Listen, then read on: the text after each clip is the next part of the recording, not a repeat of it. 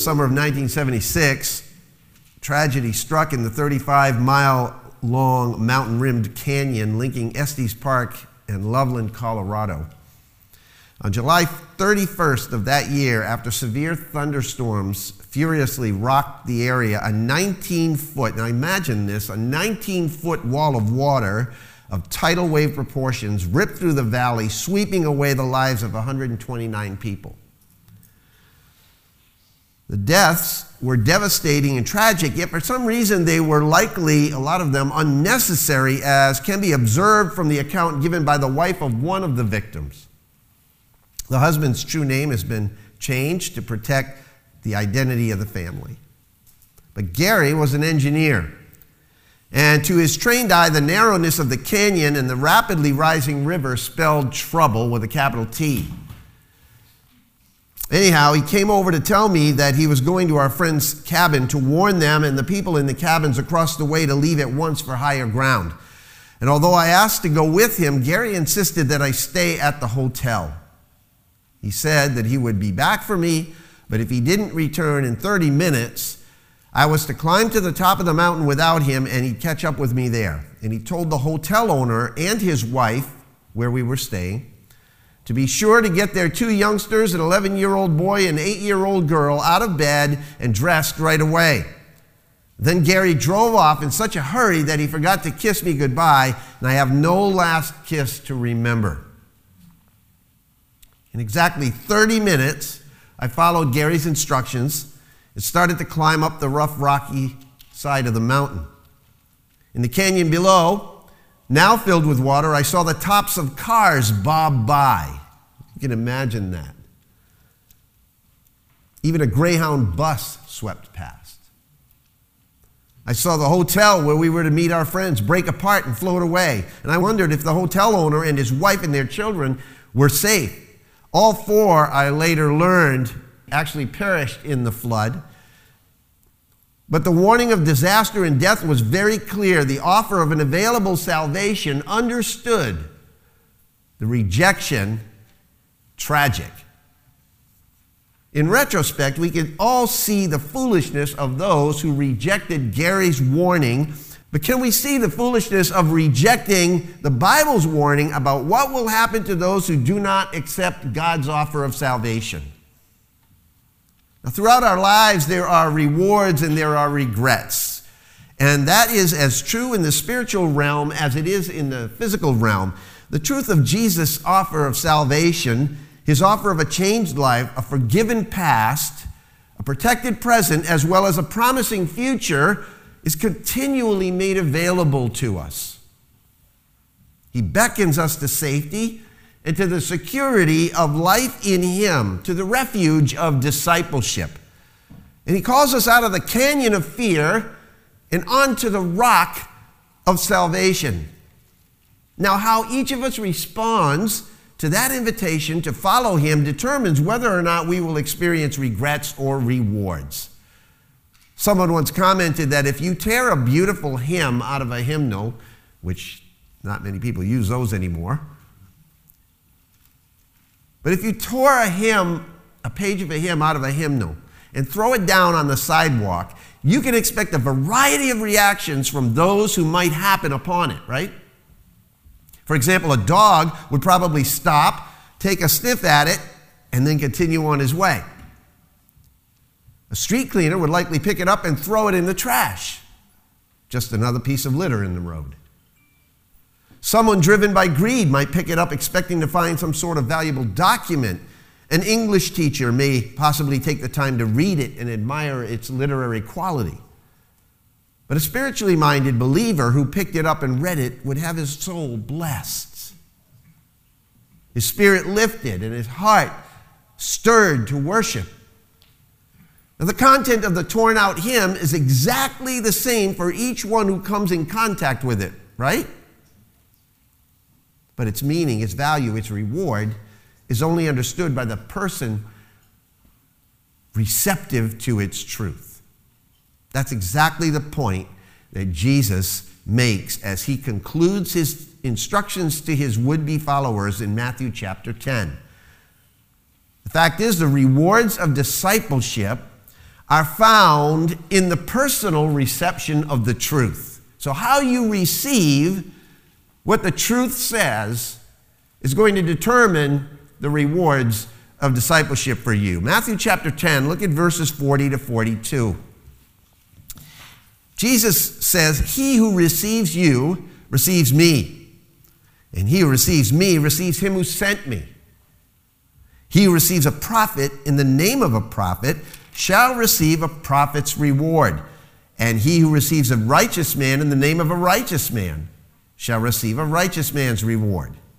And whoever in the name of a disciple gives to one of these little ones even a cup of cold water to drink, truly I say to you, he shall not lose his reward. Talk about enigmatic verses of Scripture, right? What do you make of that at the end of all of this stuff that we've been through in Matthew chapter 10? So far, Jesus' description of discipleship, of what discipleship in the real world would be like as they stepped out to follow him, has been fairly sober, wouldn't you say? A lot of sober stuff we've looked at in Matthew chapter 10. He's spoken candidly about the criteria of discipleship, the adverse conditions involved in it, the contention, the controversy, and the commitment involved in becoming his follower. He's laid out the extreme costs that every one of his disciples must consider before becoming his follower, before signing on to the high cost. And that cost is a cross. But now, in an uncharacteristic conclusion, Jesus leaves his learners with words of empowering encouragement. Words that, like a piece of paper left on the sidewalk, can be taken with a grain of salt, dismissed, or received as a gift of God. William Barclay sees in this short passage four links in the chain of salvation. Link number one says that there is a God out of whose love the whole process of salvation began.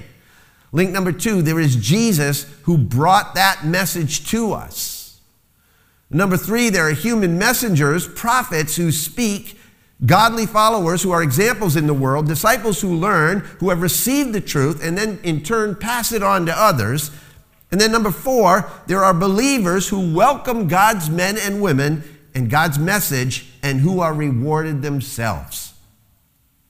In this passage, there's encouragement for every single disciple of Christ, no matter how simple your service, no matter how insignificant it may seem, it will be rewarded by God according to these verses. We will not all be prophets. We may not all stand out in the world as high profile Christ followers. We may not become celebrated for a great faith or costly commitment or martyrdom for the faith. We may not even experience family controversy as we live out our faith, but as we continually receive the truth of Jesus Christ and remain unashamed to be associated with Him and with His followers, there will be no regrets, only rewards, Jesus says. Let's look at the first thing that we see here. The rewards of discipleship are initiated through spiritual identification with the truth. Spiritual identification with the truth. Look at verse 40. He who receives you receives me, and he who receives me receives him who sent me. Read that verse slowly and carefully. And then read it again and then read it again and read it again. This is the way that you meditate on Scripture by turning it over in your mind and in your heart, meditating on it, concentrating on it, focusing on it. I would almost recommend that you repeat it over and over and over again all throughout this week and try to assimilate what it implies. He who receives you receives me. Now, if you're a believer, those words carry some heavy weight responsibility. He who receives you receives me. That simple verse has some heavy implications about who we are and how we are perceived by others. And even how we should view ourselves, doesn't it? This verse means that We are his ambassadors. We are his representatives. As Christians, we seriously need to accept the fact that whenever people come in contact with us, we are bringing them in contact with Christ. I say that again. As a Christian, whenever people come in contact with us, they are coming in contact with Christ. And not only Christ, but what else does it say here? God the Father as well. I'll talk about heavy, heavy weight responsibility. Should that change the way we live or talk or act or does it scare anyone else besides me? Why be scared? Why be scared? Because it's a powerful statement of our responsibility. Our responsibility. As I thought about that intense truth, it really hit me quite hard. It means that every time I speak to someone, not just up here, when I have a conversation with someone who doesn't know Christ, they are evaluating Jesus on the basis of what I say. What I say, what I do, how I react to various circumstances in life speaks volumes to the world about Jesus and his truth. I remember one time, this just came to mind just, just now, this second. I was out back there and I was picking up some microphone stands in the back room. And one of them was loose, and the microphone was on it, and it slammed down on my thumb. And you, you know how you pinch, you get a blood blister? Oh man, did it hurt. And I just, I just went, oh, like that. And Mike Godding, I don't know if you remember Mike Godding, he's passed on now to be with the Lord. He was standing back here and he saw the whole thing happen. He heard the whole thing happen. He comes up to me later and he says, I can't believe it. You didn't even swear. You didn't even, you didn't even scream. You didn't even complain. now, how in the world would we have known, right? Would I have known that he was right in the back room? Just a little thing like that. We are either building that image of Jesus up in their minds, people's minds, or we're tearing it down, right? That's a simple illustration. But how many other more serious things do we encounter the, on a daily basis? We're either presenting them with an authentic picture of who Jesus really is, or we're botching it up. Jesus says, He who receives you receives me. It's a powerful statement of responsibility. It's also a powerful statement of our identity. Now, don't misread the idea. We're not Christ, okay? Get that right out of your mind. We're not perfect. But as his followers, we need to realize that we could be the most tangible, touchable, and observable evidence of Christ that some people will ever see on this earth. Do you realize that? That thought's not meant to arouse arrogance in people. It's to awaken us to humility. If we're Jesus' representatives, if we're his ambassadors, then we should be aware of the fact that every waking moment of every single day, someone is either led closer to Jesus or further away from him simply by our example. Having said all of that, we must realize that Jesus' words are also a powerful statement of unity or solidarity with Jesus. In the Mishnah, an ancient collection of Jewish traditions, it is written, A man's messenger is as himself. In other words, in the Jewish mind, to honor a person's representative was to honor the person himself. This is the Jewish concept of Shaliach, which regards the king's emissary as if he were the king. Jesus confers upon the disciples that same encouraging thought. He confers that upon us. Christ and his Father are so united with true believers, you and me, if you're in Christ, that Jesus said, Those who welcome and receive my true disciples and the message I sent them to preach, simply because they are my disciples, are really welcoming and receiving me. But it goes further than that. They receive and align themselves with him who sent me as well, Jesus says, my Father who's in heaven. And the reverse is equally true. Luke chapter 10 and verse 16 says this Jesus says, The one who listens to you listens to me, and the one who rejects you rejects me. And he who rejects me rejects the one who sent me. So we must remember that the greater context of this passage, as we have seen over the last few weeks, is very high risk. Okay? It's a spiritual war zone. Welcoming a disciple of Christ invites the possibility of persecution for some people. A, a, sort of guilt by association, right? Guilt by association. Just let me show you that in Acts chapter 17, for example. Acts chapter 17, beginning in verse 1. This is a small little example.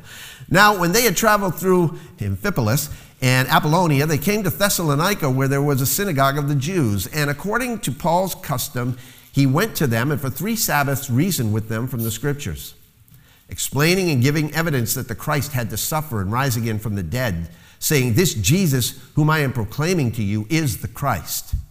And some of them were persuaded and joined Paul and Silas, along with a large number of God fearing Greeks and a number of the leading women. But the Jews, becoming jealous and taking along some wicked men from the marketplace formed a mob and set the city in an uproar. In attacking the house of Jason, they were seeking to bring them out to the people. When they did not find them, they began dragging Jason and some brethren before the city authorities, shouting, These men who have upset the world have come here also. And Jason has welcomed them, and they all act contrary to the decrees of Caesar, saying that there is another king, Jesus.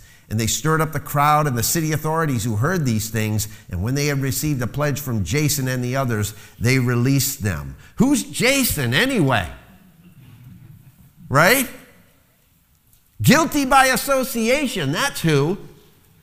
Jason received the disciples, and he got the brunt of it.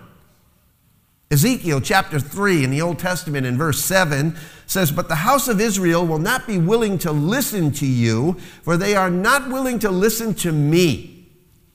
This is God speaking to, to Ezekiel. Because all the house of Israel have a hard forehead and a stubborn heart. They're thick headed, and they've got a stubborn heart. And they're not going to listen to you because they don't listen to me. You see the solidarity there? Jesus continually emphasizes the unity between He and the Father. And I've met people who think that they're saved because they believe in God, but they will not accept the fact that Jesus is the only way of salvation. Let me say this about that. The Bible is very clear. You cannot truly have a personal relationship with the true God and not believe in Jesus Christ. It's impossible because the two are inseparable. To know God the Father is to believe in God the Son. I say that again. To know God the Father is to believe in God the Son. Let me just take an aside to show you some of this. If you're taking notes on this, if this is a thing that you need to get in your head, I'm going to show you in the Gospel of John. Gospel of John, beginning in chapter 8, verse 19. These are good verses to know. Have in your arsenal if somebody comes and asks you a question about if someone can know God the Father and not accept Jesus the Son. G- John chapter 8, verse 19. So they were saying to him, Where is your Father? And Jesus answered, You know neither me nor my Father. If you knew me, you would know my Father also. See that? Verse 42. Jesus said to them, If God were your Father, you would love me, for I proceeded forth and have come from God, for I have not even come on my own initiative, but He sent me. Skip over to chapter 10 and verse 30. Very simple verse. I and the Father are one. Note that. John chapter 12, verse 44. And Jesus cried out and said, He who believes in me does not believe in me, but in him who sent me. He who sees me sees the one who sent me. See that? John chapter 13 and verse 20. Verse 20.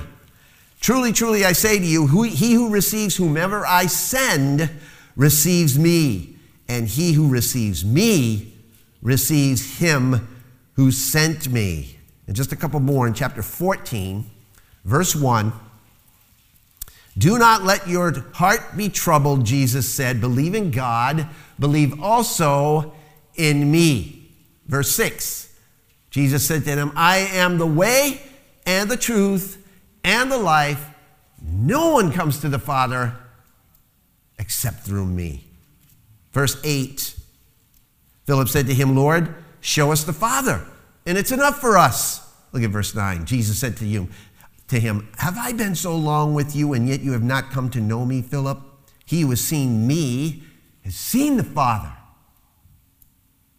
How can you say, Show us the Father? You see, the unity between Jesus and the Father and his disciples is absolutely unbreakable, inseparable. That's encouragement, isn't it? That's hope, if I ever heard about hope. That means we have security. That means that Romans 8 is very true, right? Nothing can separate us from the love of God which is in Christ Jesus our Lord. Nothing. It's encouragement for us to represent Him more confidently and with more sincerity. We can preach Christ to the world knowing that there will be those who will respond positively. And it's an incredible joy to know that we are part of that salvation process, that Jesus has included us in that, given us the privilege to be part of that. There is no greater privilege in life than to know that we can be an instrumental part in bringing people into a right relationship with God Almighty. You want to give somebody a Christmas present this year? Go and give them Jesus. 2 Corinthians chapter 5 verses 18 through 20 says this. Now, all these things are from God, who reconciled us to himself through Christ and gave us the ministry of reconciliation, namely, that God was in Christ, reconciling the world to himself, not counting their trespasses against them. And he has committed to us the word of reconciliation. Therefore, we are ambassadors for Christ, as though God were making an appeal through us. We beg you on behalf of Christ, be reconciled to God. That's one of the greatest rewards of discipleship in the real world. The rewards of discipleship are initiated through our spiritual identification with the Father and the Son. And secondly, Jesus points out in these verses in Matthew 10 that the rewards of discipleship are honored through personal associations with the truth. That's in verse 41. He who receives a prophet in the name of a prophet shall receive a prophet's reward. And he who receives a righteous man in the name of a righteous man shall receive a righteous man's reward. Now, when Jesus uses the term receives regarding the welcoming of his representatives, he's not just speaking of receiving them as a house guest, okay? He's implying that they are being welcomed specifically because they are messengers of Christ. In the name of can be rendered because he is. Okay? So you could read it like this He who receives a prophet, because he is a prophet, shall receive a prophet's reward. And he who receives a righteous man, because he's a righteous man, shall receive a righteous man's reward. Now, how are you going to be a prophet? How are you going to be a righteous man unless you're associated with Jesus Christ? Okay? In other words, Jesus is saying that whoever welcomes, approves of, and embraces one of his disciples, a prophet or a righteous person, who is going about his or her mission because of who they are in Christ and what they stand for, will receive the same reward as is promised to the one that that person welcomes. Well, that's pretty powerful for the person doing the receiving, isn't it? As I said earlier, not everyone is going to be a prophet in the sense of like we think of prophets, have the gift of prophecy or be a teacher of the, of the law or of the word in that sense. Not everyone will be a prophet in that sense. Now, a prophet in Scripture is one who is divinely commissioned and empowered to proclaim and reveal God's truth to others. It's not just, a prophet is not just someone who foretells coming events, okay? He foretells the truth of God's word. But more specifically, a prophet speaks forth this, God's revealed truth. So, in a general sense, all Christians are prophets because they proclaim the word of God in the gospel. But in the narrow sense, there are those whom God has called uniquely to the ministry of revealing God's specific word to people, and they're called prophets. Uh, Brennan Manning has said that, quote, in speaking, the prophet reveals God through his words, the invisible God becomes audible. I like that. The prophet's task, he says, is to bring the world into divine focus. Now, many preachers and pastors and ministry leaders need to keep this in mind. I need to keep this in mind all the time. I need to be reminded of that frequently. In my old office, which used to be up in that balcony, before that balcony was there, I'm dating myself now. Right by my desk, I had posted the words of A.W. Tozer. I love these words. This is what they say. He said, Save me from the curse that lies dark across the face of modern clergy. The curse of compromise, of imitation, of professionalism. Save me from the error of judging a church by its size, its popularity, or the amount of its yearly offering. Help me to remember that I am a prophet, not a promoter, not a religious manager, but a prophet. I could give one piece of advice to you, Chris Blanche, live by those words. Live by those words. Jesus said that a person who receives one of Christ's spokesperson, spokesmen or women, simply because he or she is a spokesperson for Christ, shares the same reward. The same reward. The same is said of a person who aligns himself with a righteous man or woman who is representing the truth of Christ. There are two things I want you to notice here. First, notice that the motivation for this hospitality is spiritual. It's spiritual. It's shown specifically because that person is, or in the name of, a prophet and a righteous man. The second thing I want you to notice is that Jesus' encouragement here is simply that although we cannot all be prophets and full time missionaries or teachers or ministers of high public visibility, it doesn't matter. Jesus is saying here that he who supports and shows the simple gift of hospitality to God's messengers will receive no less a reward than the prophet or the missionary or the minister himself. That was very important back in those days. Jesus said that he who helps a godly man or a godly woman to be godly receives a godly man's reward. That is so important to understand. It's why we support people who do the work of ministry in so many different ways. So, what are these rewards that Jesus is speaking about? What is a prophet's reward? What is a righteous man's reward? Now, I know you, some of you are thinking about that and you sit poised and ready for me to answer it. Those are incredibly good questions. Great questions. Unfortunately, I have incredibly vague answers. Okay? The scripture speaks of many rewards that are promised to believers. And often they're spoken of as crowns, like, for instance, in James chapter 1, verse 12, the crown of life. And the, and the crown of righteousness in 2 Timothy chapter 4, verse 8. And the crown of glory in 1 Peter chapter 5 and verse 4 and there's many of them listed in scriptures, but of rewards specifically designated to prophets and to righteous men and women, there is really nothing specific in scripture about that. However, there are blessings and rewards experienced on this earth promised by Christ for those who are truly committed to following him.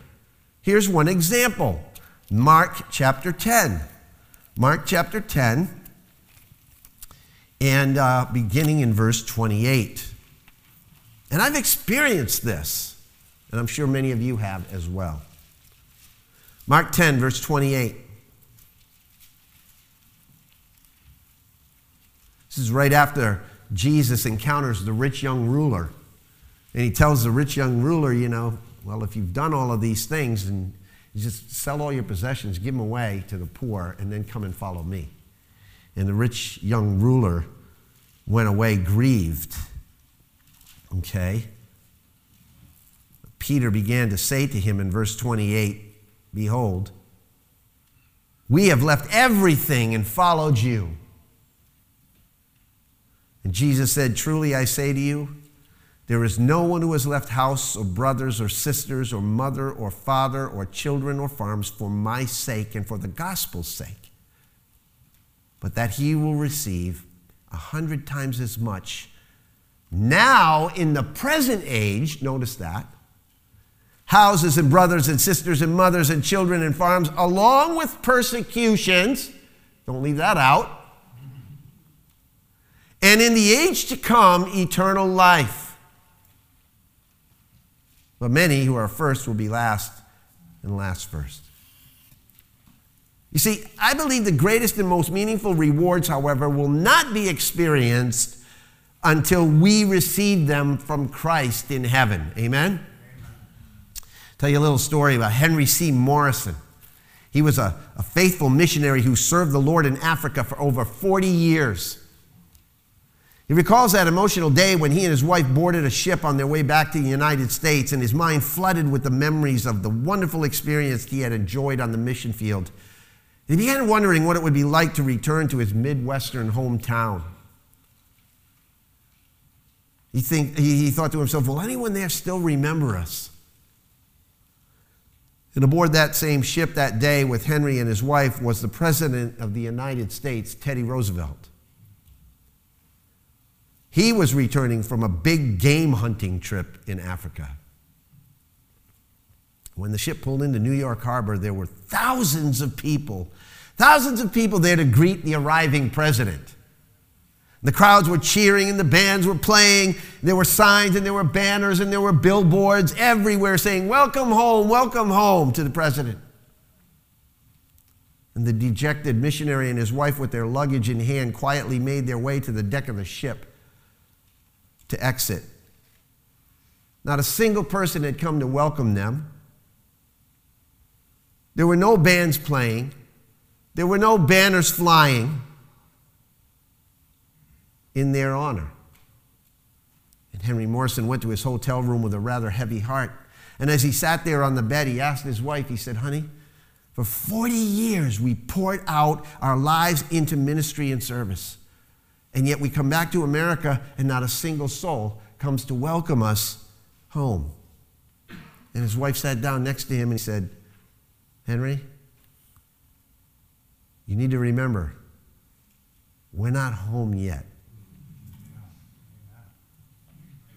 See, the time will come one day when we are home, and the rewards of discipleship will be received by all, from the least of Christ's servants to the greatest. Amen?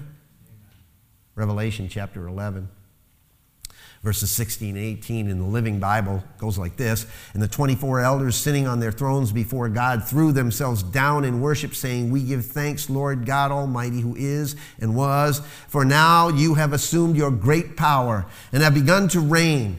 And the nations were angry with you, but now it is your turn to be angry with them. It is time to judge the dead. Now, watch this and reward your servants, prophets, and people alike, all who fear your name, both small and great. and to destroy those who have caused destruction upon the earth. That's when the rewards will come. And the bottom line is simply the fact that the smallest service, now watch this, the smallest service performed to aid the most insignificant of Christ's servants shall never go unnoticed or unrewarded by the Lord. Amen?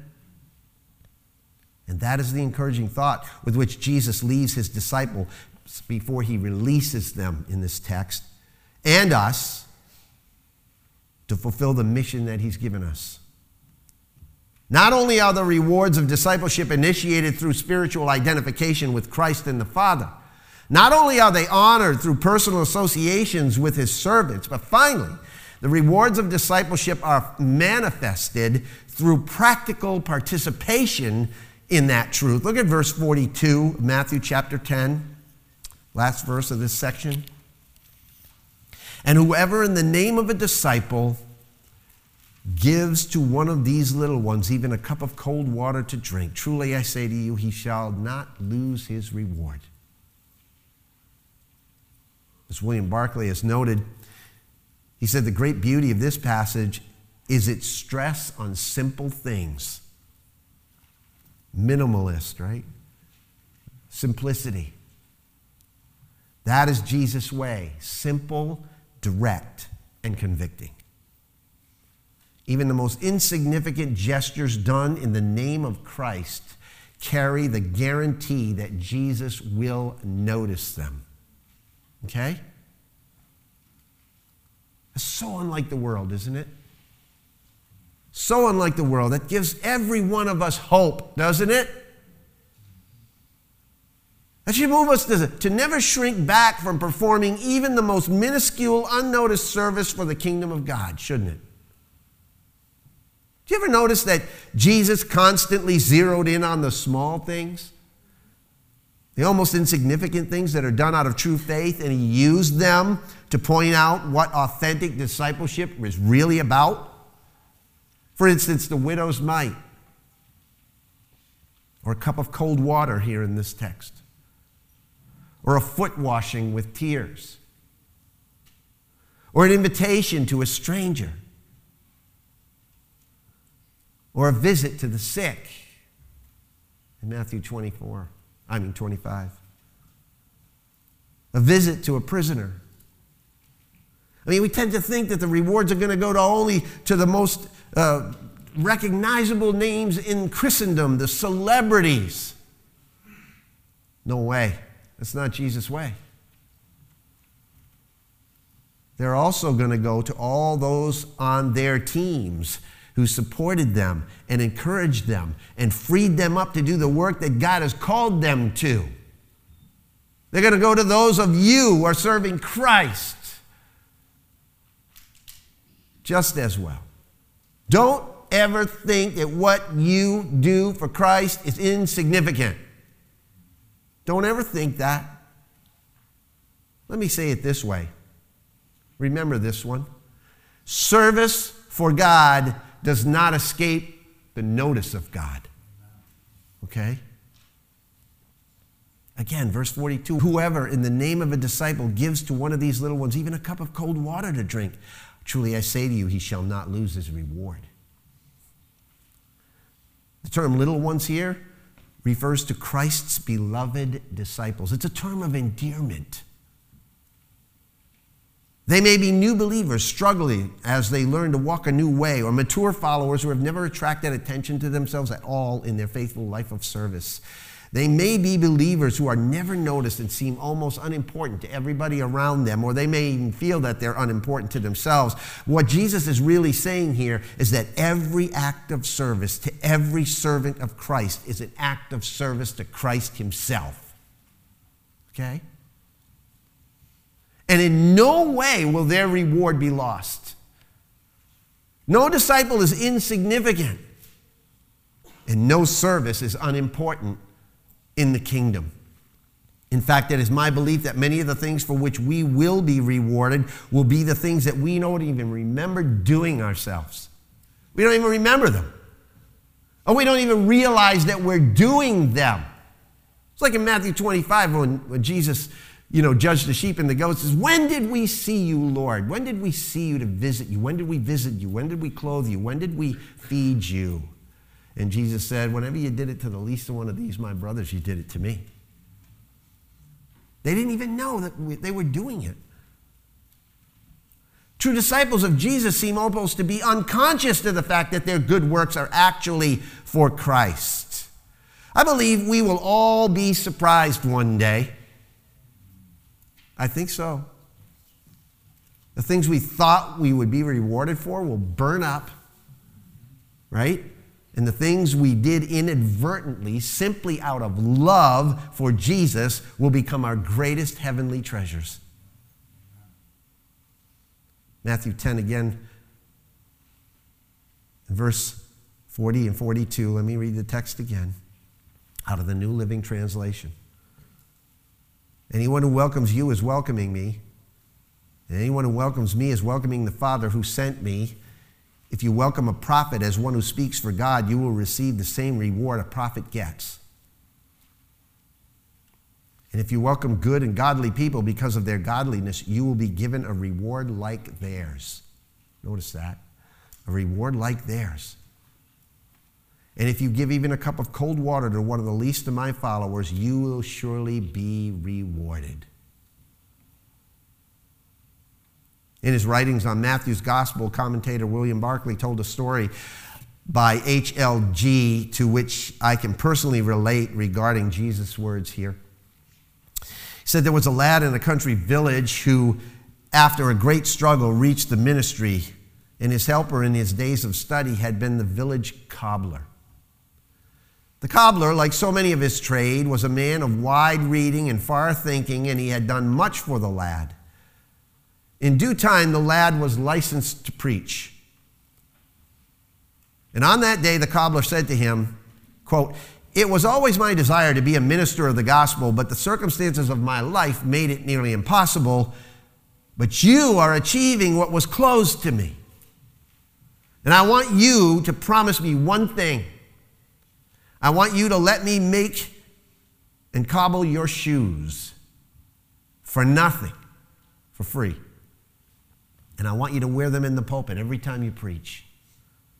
And then I'll feel you're preaching the gospel I always wanted to preach, standing on my shoes. Unquote. Beyond a doubt, the cobbler was serving God as the preacher was. And his reward would one day be the same. Now, I got to tell you, I have been blessed by the same type of people throughout my ministry. When I was going to Bible college, I had a dentist who never charged me for a single visit all through my four years of Bible college and then on into the ministry here. Yeah, praise the Lord. A wonderfully elderly couple who constantly sent my wife and I gifts and encouraging notes in the mail. We've been blessed by the person or family who regularly left a bucket of pennies and change in our mailbox anonymously when we were going to Bible school. By the donor who recently, even to this day, left an unsigned card on my desk containing enough cash to purchase a needed piece of winter equipment for our new home.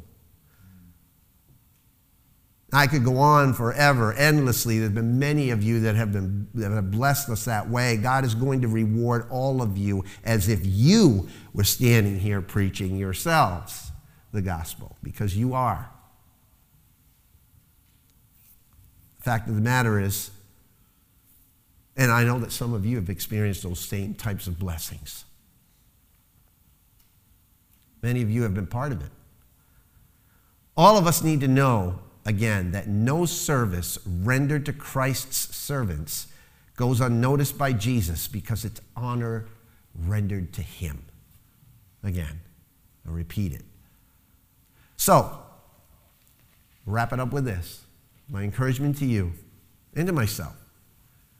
Send that note to that Christian brother or sister who, who's doing ministry that needs the encouragement. Give that cup of refreshing encouragement to your children's nursery attendant.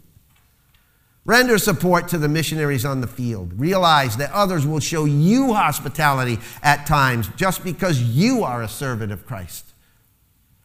Discipleship in the real world is not only about the upfront and vocal servants, but also about the outback and quiet servants who equally manifest Christ and perhaps even more so.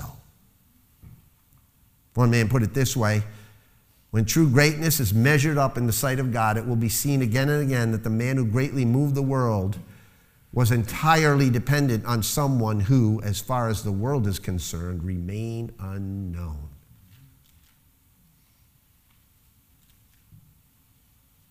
You all know the name Billy Graham. But how many of the names of the people, the hundreds and the thousands of people that supported that guy to let him do what he did and put him where he was, that, that remain nameless to you? They're going to receive that reward, the same reward as he did. I read something that was once found tacked to a bulletin board. Not Christian by any stretch of the imagination, but there it was. This life is a test. It is only a test. Had it been an actual life, you would have received further instructions on where to go and what to do. Now, that's really dated because some of you had never heard that thing be said on the radio or on TV, right?